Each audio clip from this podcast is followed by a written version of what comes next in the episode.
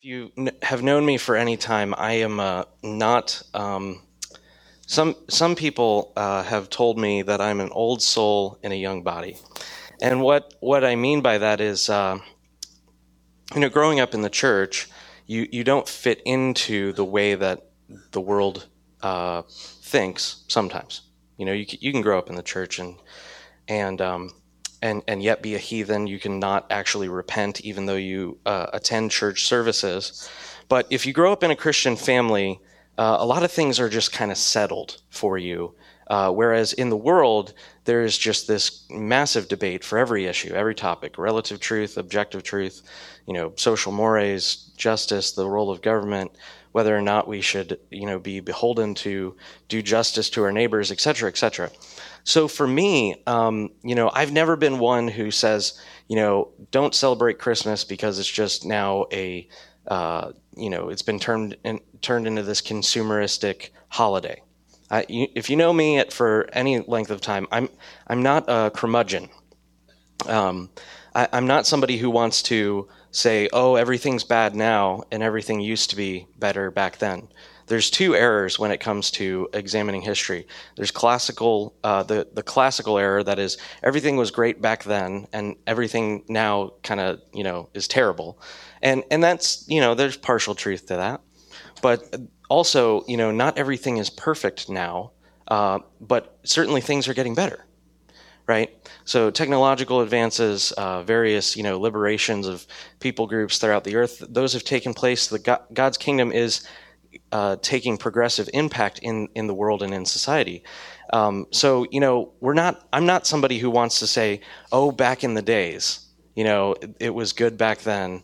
And uh, the scriptures actually tell you not to say uh, something like that. They, they, they warn you uh, in the law, somewhere it's written, uh, don't say, oh, for the days when we were back in wherever, right? I mean, so this message, I just want to, Uh, that's the preface to this message. I'm not saying you can't buy a turkey and uh, eat your turkey this coming Thanksgiving. What I am saying is, is this, that there is a distinctly Christian way of celebrating Thanksgiving, and there is a distinctly worldly way of celebrating Thanksgiving. And moreover than that, Thanksgiving is not just a day, but it is a way of life. And so that's what kind of what I want to talk about today. So as we prepare for these meals, uh, I, I want to warn you about the danger of celebrating in the normal way. And I'm not saying what your family's always done. I'm saying the common way that our society celebrates Thanksgiving.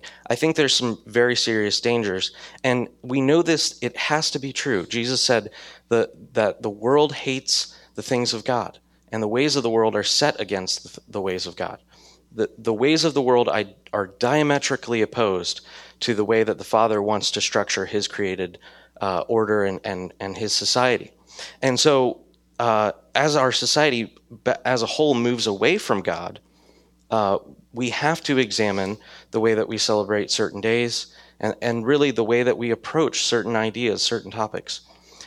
Now, I'm I'm not someone to say that, you know, things in America are getting worse and worse, but it is true church attendance has dwindled quite significantly.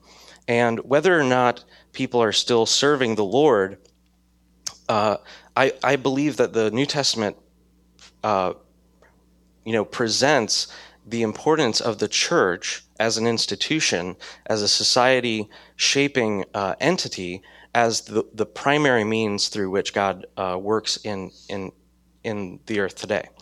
And, and because of that, uh, even though our society in many ways has become more godly uh, in certain areas, uh, it, it, it hasn't in terms of, of what we're doing with the church.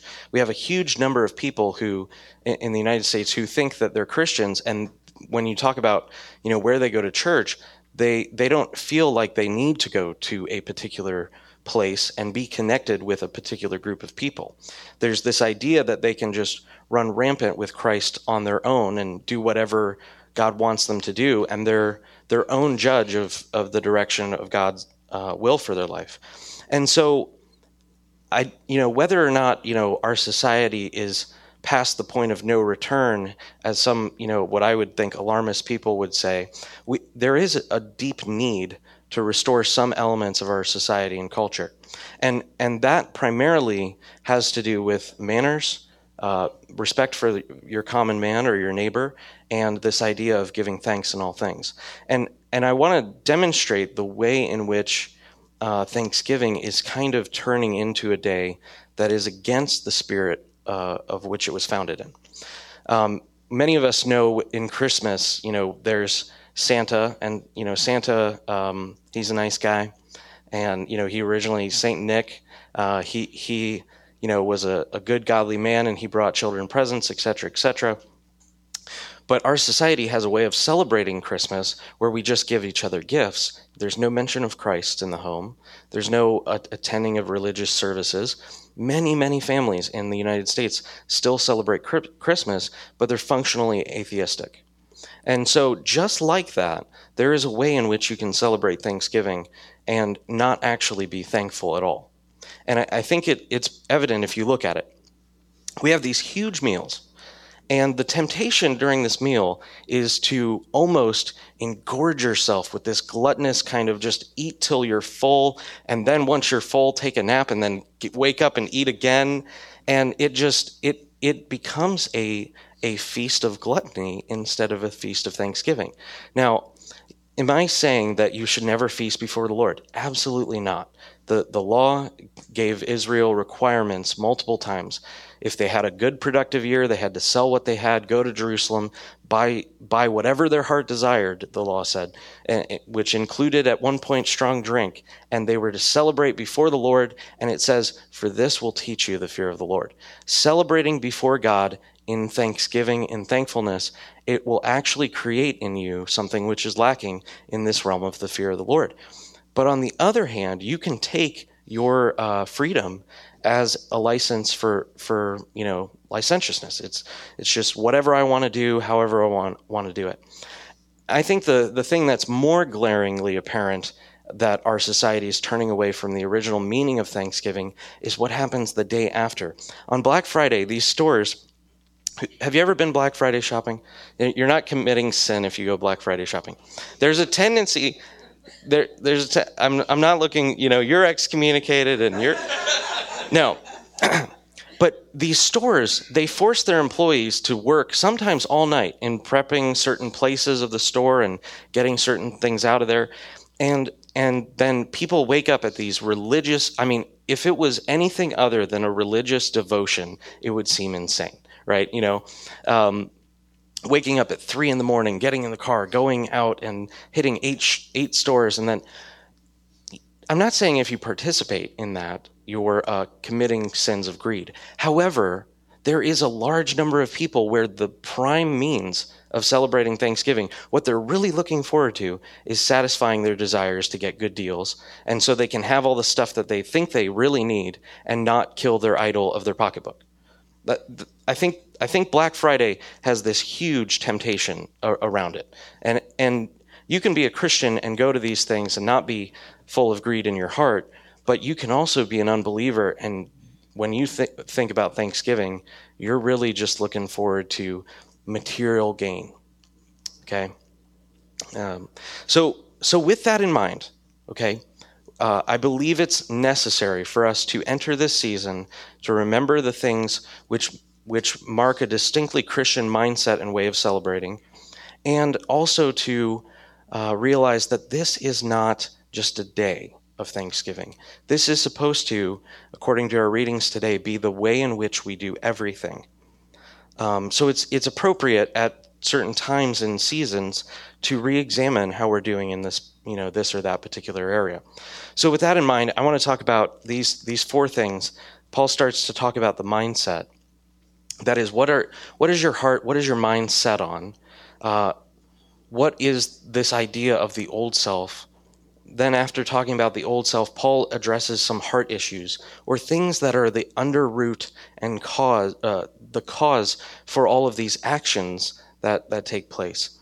We're also going to look finally at his his kind of capstone to all these ideas of, of mindset, behavior, et cetera, in this idea of, of a life that is encompassed, it, it's encapsulated with Thanksgiving. So So um, if you're familiar with Colossians, uh, you may know some of the backstory, but uh, Paul Paul has heard about this great missional activity. There there was a ton of people who came to know the Lord at, at Colossian, uh, Colossae.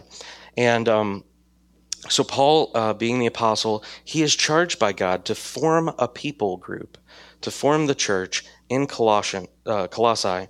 And so he writes this letter, which we now entitle Colossians. And this letter deals with a number of things, mostly with the, the centrality of Christ, but it has a number of practical outworkings, and it the centrality of Christ directs the things that we uh, need to form or shape or establish in our lives. And so Paul basically begins to talk about these things, and he starts with this idea of mindset. I think this is uniquely appropriate to the season and the days that we're coming into in the next few weeks. The first idea here is that Paul tells the people of God, these new believers, that they must think differently than they've been thinking before. Not just in the way they think, but in what they're thinking about. He says that you should keep your mind on the things that are above, not on the things that are on the earth. For you have died, and your life is hidden with Christ in God.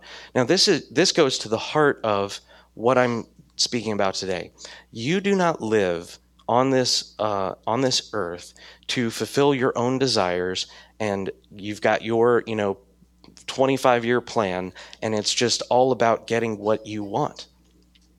You have been bought with a price, the precious blood of Jesus Christ, and it is not at all up to you uh, what you do with your life. You, you need to subject your life to the Word of God and f- seek out His will and fulfill His will. We don't live uh, in in American uh, in, in America as Christians. The great temptation is to kind of join in and participate this consumeristic lifestyle. This You know, I live for myself, my goals, et cetera. Paul says you need to consider your life as being null and void. You, you now no longer live for yourself. And, and then he goes on to say, and when Christ, who is your life, appears, then you will also appear with him in glory. Um, as a side note, I thought that this morning's Sunday school was the most uh, prescient, is that a word? Prescient? That's exactly what I mean. Prescient Uh, and meaningful and timely word for young men in the church today. I think if you if you were here or or if you weren't here, I would really encourage you to get that uh, that message and listen to it again, because it dealt with a number of heart issues, which are the the under uh, the, they're, they're the cause of what we're talking about today, greed, et cetera. You know, and and so living as if you don't belong to you anymore. You are now a servant, and you, you seek to glorify Christ and to help establish his people. And, um, you know, I think this is exactly right. You know, uh, my dad, he mentioned Joel Osteen's book, Your Best Life Now. And I don't like naming particular people, but the apostles do it in their letters. And I think you really need, they do. They they named certain people who were uh, messing up the church in Ephesus and in Timothy. And he, he said to get rid of these guys. Don't allow them to teach anymore. And, you know, Joel Osteen has a book on, on the bestseller list of New York Times, Your Best Life Now. I, I want to say that Christ died on the cross, and you have the best life that you can possibly have in, you know, being washed by his blood. But you as a believer are not looking for this earthly life to be your best life now. The the primary hope in the in the New Testament is not dying and go to he- going to heaven and having enough money in your four oh one k to coast into the last part of your life. The the primary goal of the apostolic uh, theology of the New Testament is the return of Jesus Christ and the restoration of all things. And that alone is our hope. Um, various catechisms actually uh, start with this question. And uh, one by the that I think is really appropriate, we may start using it in the church in the next few years, by, by a guy by the name of Tim Keller, who he's, he's synthesizing two different catechisms, the Westminster Confession of Faith and the Heidelberg Catechism. He, he, he decided the most important question for a new believer to answer when they come to follow Christ and to have their mind renewed by the Word of God and the Spirit of God is this: what is our only hope in life and death? That's the question. And the answer that the that uh, that the catechumen or the person who's learning the catechism, the answer that they're supposed to give back or, or that they're taught is that we are not our own, but belong in both body and soul, in both life and death, to God our Father and our Savior Jesus Christ.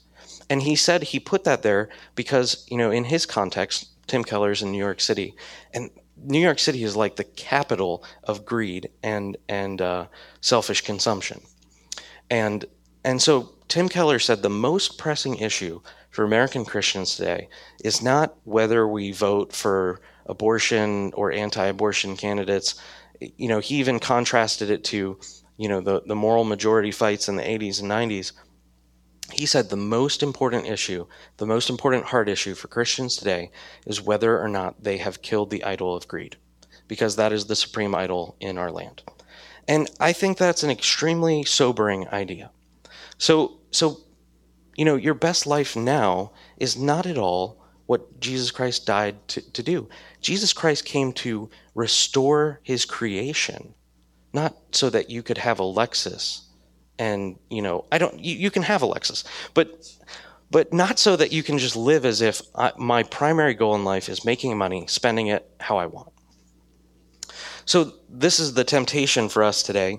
And these mindsets, uh, the mindset of the world values earthly treasures over and against the heavenly treasure of Jesus. That's really what Paul's uh, talking about. So rather than trying to please God by following his word, living in civility with your fellow man, uh, men today in our culture, they live for their, the satisfaction and the, the gratifying their own desires. And Paul says to put away evil desires. I'm an equal opportunity uh, basher. A few weeks ago, I um, I, I tried to, to wake us up to this reality. By being at an advertising agency, uh, I worked at a, a place for three years where our primary goal in, in our uh, jobs is to actually sell ads. And so the, the way in which that uh, people sell ads is by... Hello. Uh, the way in which that we sell ads is by... Uh, actually appealing to emotional desires within, you know, within people. And and one of the ways that, that uh, we sell ads is by appealing to felt needs, right? And what, does anybody remember the example I gave a few weeks ago uh, about Coke? Coke is happiness. Have you seen that? Have you seen that new ad? Coke is happiness. That that is what Coca-Cola is desiring to to uh, you know pre- present to you as the satisfaction of your emotional needs for joy and, and life. And I just want to wake up. I, I just want to say to you that Coke is a fleeting pleasure that is very sweet and bad for your teeth, and it's delicious. I had one last night, but I didn't achieve happiness when I drank Coke. Um, likewise, it, ha, has anybody seen this new Apple commercial? The designed by Apple? Have you? You would know if you've seen it. I would encourage you, go check this out. Now, I have an iPhone. It's right over there. I've got a MacBook. I use it. I like it. But Apple has a certain world of value, a core value in their in, in the way that they present their goods to the earth. And they started with this ad when they redesigned iOS seven. They came out with this ad, and it is the most ridiculous thing I've ever heard a company say in a commercial. But I still, I'm not going to burn my iPhone. I'm not telling you to burn your iPhone. I'm telling you to not love your iPhone in your heart more than Christ or his word or his people. They begin the ad and they say, this is it. This is what matters. The experience of a product, how it makes someone feel. The ultimate meaning in the universe for Apple in California, in Cupertino, is the experience of, of a piece of software that will be updated in two years. That, that is a distinctly comp- competing worldview. Christ says that fulfilling the will of the Father is happiness, that there is life, joy, and peace in the Holy Spirit. And Apple says, this is it. This is what matters for you. They're attempting to appeal to people's sense of a need for beauty And and they're saying, we've put all of our effort, blood, sweat, and tears to make sure this is the best interface that we could have come up with. And this is now our thing. And and so, you know, it's in the ether. As as Americans, we need to be aware that there are competing claims to the things which are, are God has set up as emotional desires, emotional needs, uh, our, our, our needs as humans, and that our world seeks to fulfill them through material things, and the, the only thing that will fulfill is a relationship with the Creator. So the way that you structure and order your life is supposed to be informed by the understanding that this life is not all that there is, and that our true hope comes and is will be revealed at the return of Jesus Christ. That the glory of the next age far super, uh, far supersedes anything that we can imagine right now, and that this is not the time to have your best life. And, you know, this other idea that's in the culture, if you've been on Twitter or Facebook, you've been seeing this stuff, you only live once. That's not for the not for the believer. We believe that Jesus Christ will return and bring us up out of the ground. Now, that sounds like foolishness, but it is the wisdom of God in Christ. We will live again as we were intended to, in a fully restored creation, with God walking on the earth in the person of Jesus, and with his presence and spirit uh, attending. The book of Revelation says at the end there will be no need for light uh, in the New Jerusalem, for the Lamb is the light of the city. Now, you can take that as a metaphor, but I really think that the throne room is really bright, and that he will be here and we will worship God as we were intended to. So, uh, Paul teaches these believers they should be thinking about the heavenly things, uh, namely Jesus Christ, the God-man who has overcome the world. Don't participate in the way that the world thinks. Now, that that doesn't mean you, you need to go out and live on a farm and uh, grow your own food and, and not get a phone and uh, shoot anybody who comes on your property. You're not running away from other humans, but you're not participating in their system either. He explains to these Christians that the present time on earth is not your true life, and um, and and we have a hope that is coming. So with this in mind, now that he's addressed the mind, Paul moves on to address the actions, or the things that take place as a result of our thinking. And he starts to tell them to stop sinning. Now, this is kind of important for younger believers, or, or people who have, uh, sometimes you've got struggles with assurance. The great question when you read Scripture and when you, you hear injunctions to put to death sin, you need to ask your, yourself the question, who is Paul writing to right now? Who is Paul writing to? Paul's not writing to the world. Paul isn't telling the unbelievers to stop sinning. He's writing to a group of Christians who have been meeting at Colossae for years. These are people who've been in the church two, three, four, five years, and he's writing a letter, and he's saying, stop sinning. Are they Christians? Yes. But what are they doing? They're continuing to sin. Now, we know that the ultimate end for every believer is that is that of progressive sanctification, this idea that as we walk with Christ, we will become more like Christ. At, and uh, First John says, you know, at, when we see him, we will be like him, as in, as you see Christ more and more, finally revealed at the return, uh, you will be more and more like him. The things of the earth grow slowly dim, as the that great hymn says. And so Paul's writing to Christians, and the question is, do Christians really commit sexual immorality? Do they really covet? Like, are they greedy for other people's stuff? Do real Christians get angry and wrathful?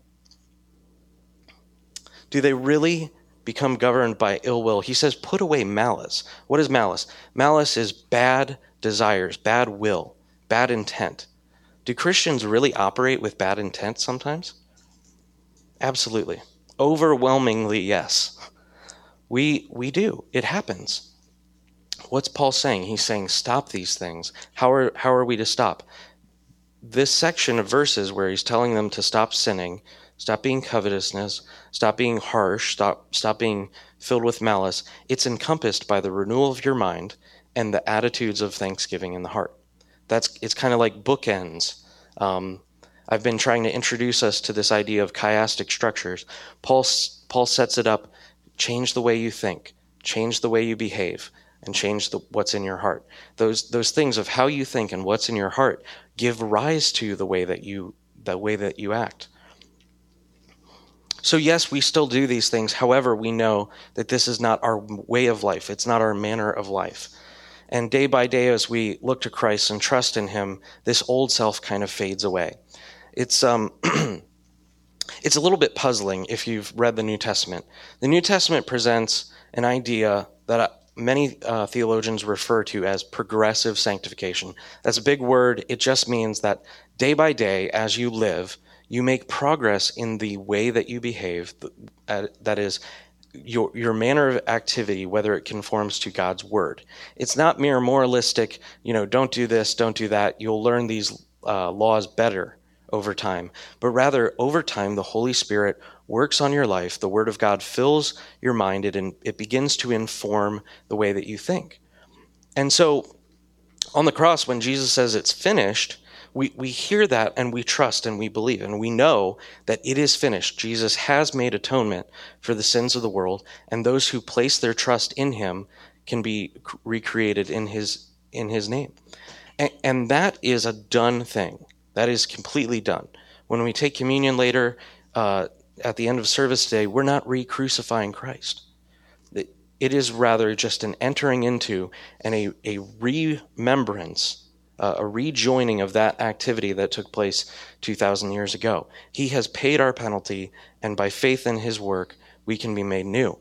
And yet, we've t- totally died to sin, and, and Paul says that your, your old man has been crucified. And yet, we see at the same time these injunctions to put on the new self. Now, this is where uh, grammar really gets helpful. What is put on? It's a present tense verb. It says, you do this now, right? He, earlier in the chapters in Colossians, he says, this is how you came to know the Lord, by faith. You were you were redeemed by his work. God put together uh, your, he took all of your debts and he put it on a cross, and the, the writ, writ of trespasses that was against you, it was removed by his work. And what happens then is he then says, put on the new self. So there's this sense, it's a confusing idea, it's a tenuous idea, but there's this sense in that it's done, and yet we know that we still have issues in our life. We still have times where we sin. Now that's not your the end of the end of your story, but it makes sense if you think about the way that God has created and crafted the human person.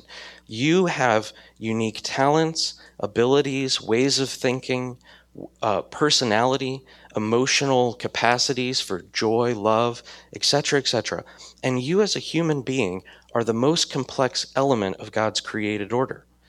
And in you, when you when you come to Christ, there takes place a transaction at the foundational level. You are recreated, but there is a continuity. There's a continuation of how you lived in the past. Um, I'd like to present it in, in kind of an an idea. I want you to use your imaginations, okay? Um, let's think, for example, that you work for a company.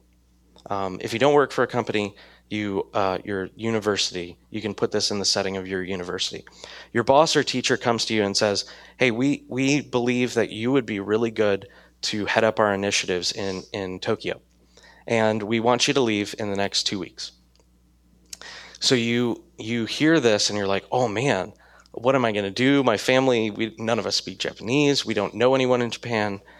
If and and you know, he told me that uh, if I don't take this offer, I have to be let go. What do you do? Well, let's say let's say for example, just go with me here with your imagination. Let's say you find out, you know, you get some godly counsel. You find out that it is the will of God for you to go to Tokyo. You pack your bags, you get on a plane, you get off the plane. What do you do? What's the challenge? The challenge is that you don't know Japanese.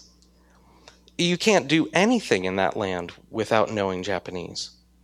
You, you can possibly get some help at train stations, maybe a few restaurants, especially in a big city like Tokyo, but you cannot live out your life without beginning to learn their language and take on their culture. You really are in Japan, but you're not at all Japanese. You're not even turning Japanese. You're like just beginning to do it. That's what it's kind of like to become a believer. You have lived in sin for decades. If you come to know the Lord in your twenties or thirties, you've spent twenty years being a hater of God. And the way that you think, the, your entire culture has been shaped by whatever is out there in the world.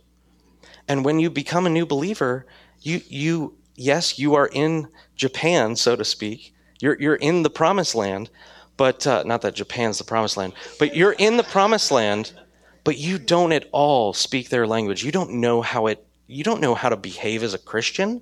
You just accepted Jesus at a concert last week. And and we get discouraged sometimes thinking that, oh, I know that as a Christian I ought to be behaving better. That's not at all what the New Testament says. It says that there's a continuity of your life, your your life experiences, what you know, and that you you are to allow your mind to be renewed by the Holy Spirit and by the Word of God. So, with that in mind, Paul then begins to say, now, don't focus on these actions. Put them away, get rid of them, but here's how you get rid of them. He begins, or he continues to tell them to fix the issues of the heart, namely compassion, kindness, humility, meekness, and patience. These, all of these words are different manifestations of a spirit of thanksgiving operating in your heart. This is not, Paul says, a legalistic or mere moralistic injunction. That is, you're not just trying to behave better because, you know, good little boys and girls need to be good little boys and girls. This isn't kind of, you need to do these things because you're a Christian and that's what Christians do. Paul has a distinctly gospel-focused core and, and manner of reasoning about these things that indicates to us how we are to put these elements in, in, our, in our lives. In Colossians three thirteen, he says, bear with one another, and if anyone has a complaint against another, uh, you, you need to forgive each other. And then he, he says the reason why you need to forgive each other. As the Lord has forgiven you, so also you must forgive. We do not forgive because we were told to forgive in Sunday school. We forgive because we acknowledge the one who forgave us of an infinite trespass against the nature of God. And that is the basis for thanksgiving. That's the basis for putting in compassion.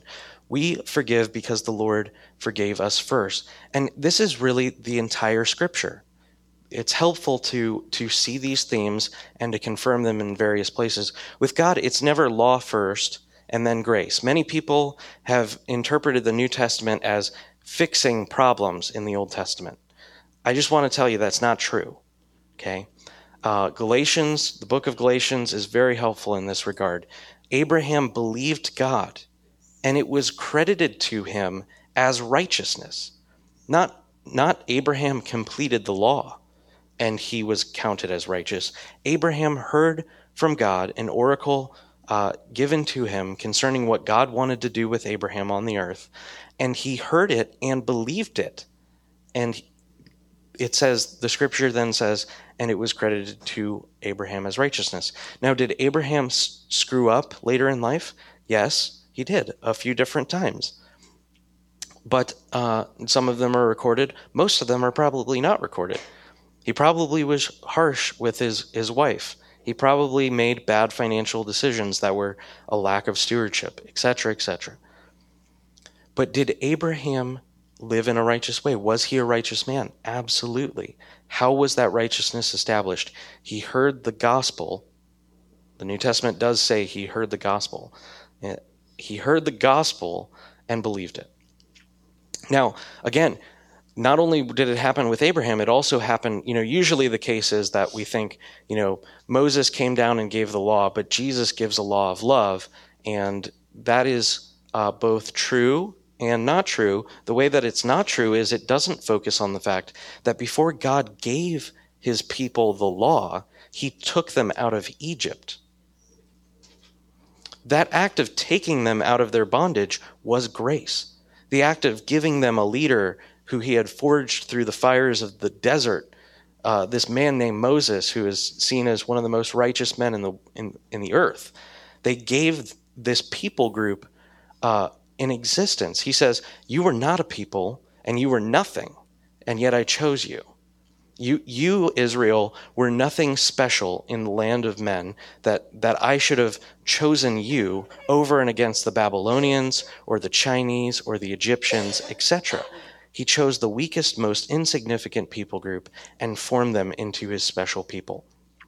And he did so with an extremely uh, deep purpose, and that purpose was so that God would would bless a people group. All the nations of the earth would see the blessing of God on Israel, and then he would send his son to them, and that would be the stage, what the scripture talks about as the fullness of times.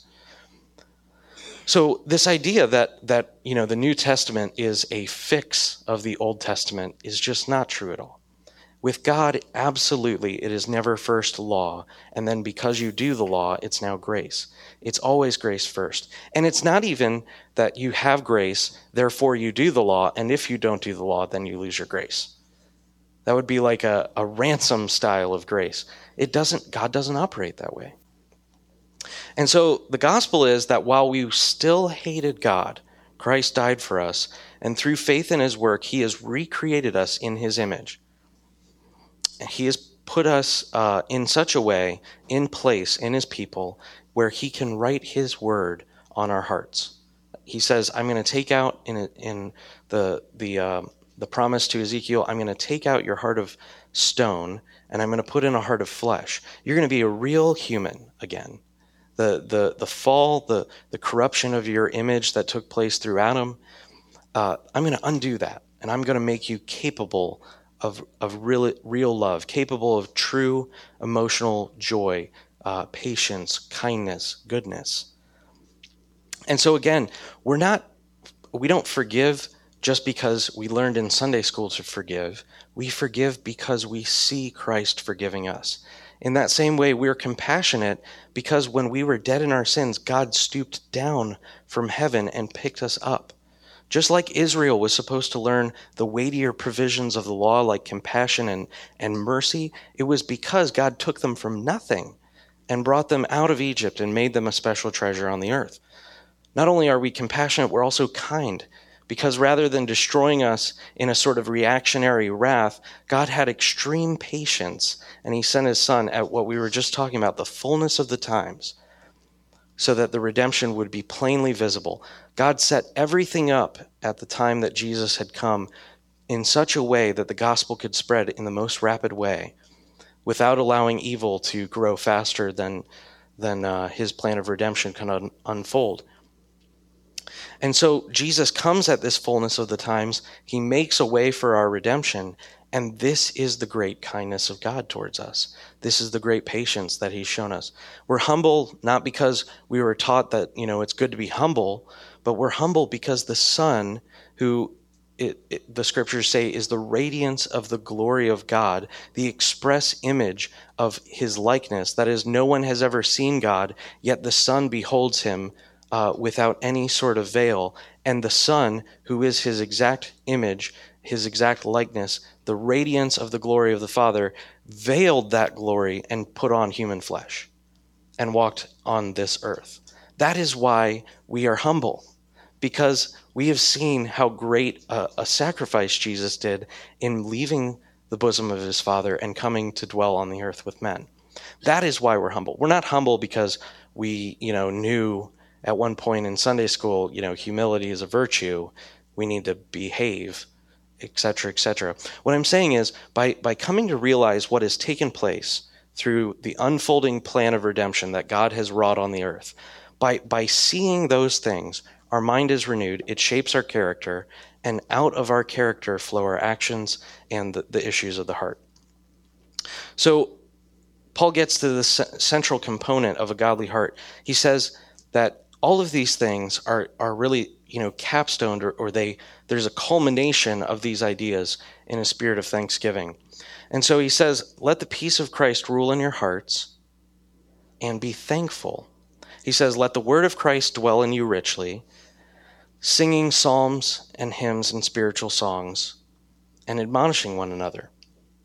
So you're supposed to let the word of Christ dwell in you. How does the word dwell? Well, first it has to make entry into you. You you first have to hear the word and read the word and allow people to speak the word of God into your life. Then you need to admonish one another and teach. So you need to take that material, appropriate it, study it, be able to synthesize and, and represent. And then you need to sing psalms, hymns, and spiritual songs. That's what the church exists to create in a in a, in a person's life. A way or a, a, a very practical um, configuration or a foundation so that these things can be practiced and done. And then finally, do all of these things with thankfulness in your heart. And then he goes on to say, and even if you're doing other things, whatever you do, in word or deed, do everything in the name of the Lord Jesus, giving thanks to the Father. Everything you should you do should be done, and out, out as you're doing and after the doing, you should be giving thanks. That is what Paul's saying. So he says to be thankful, then he he he focuses on those three ways. And then finally, you know, Thanksgiving doesn't come but once a year. You know, there's that uh, phrase, Christmas comes but once a year. Well, that's true. Christmas is celebrated once a year. But the act of thanksgiving, the heart that is thankful, is not a once a year thing. Amen. I, I saw something on Facebook the other day that was uh, beautiful. It, I think it was from, I don't know if it was from a believer. It may have been from an unbeliever, but their rebuke was true. It said, Thanksgiving. It was one of those, have you ever seen those goofy e-cards? They're like, they're caustic and, and very um, cynical. But th- it's it, it said, Thanksgiving, the time where everyone who has complained for eleven months on Facebook suddenly turns into the most thankful person. Did you post that, Beth? No, but I- Somebody else posted it? It's, you know, it may have been from an unbeliever, and it may have been done in ill will, but it certainly does sting because it's true. You and I are not to live our lives on our own, doing our own thing, going through the course of life as if, you know, life's up to us. We are to live our lives seeking to know the will of God, inc- incorporate that will of God at the first place in our decision-making priority with no seconds.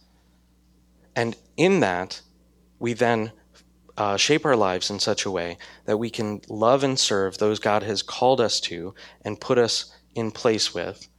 And then from that place, we do everything in thanksgiving.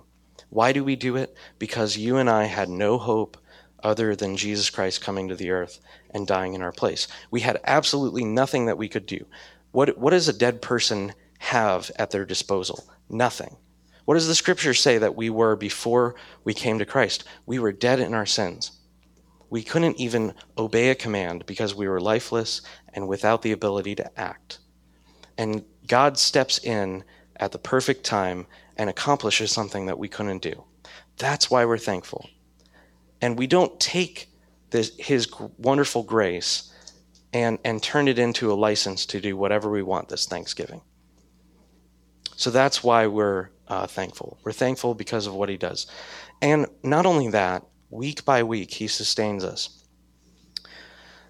It's interesting to note, we're not going to get this to this today, but it's interesting to note, after this, Paul starts to talk about all of the heart issues uh, that are at work. And that, and then right after that, he then talks about the order of the family. He he gives specific commands to various people in the family, and he says how that they should behave. And I think what he's doing is he's subtly saying that thankfulness in the heart of every member of the family is the only realistic foundation to a family that is truly Christian and, and honoring Christ. I, I think that's what he's getting at. And because God is so kind to us, he yet again today invites us to take Uh, take our place at the table and experience him. So let's pray, and then we'll we'll take communion.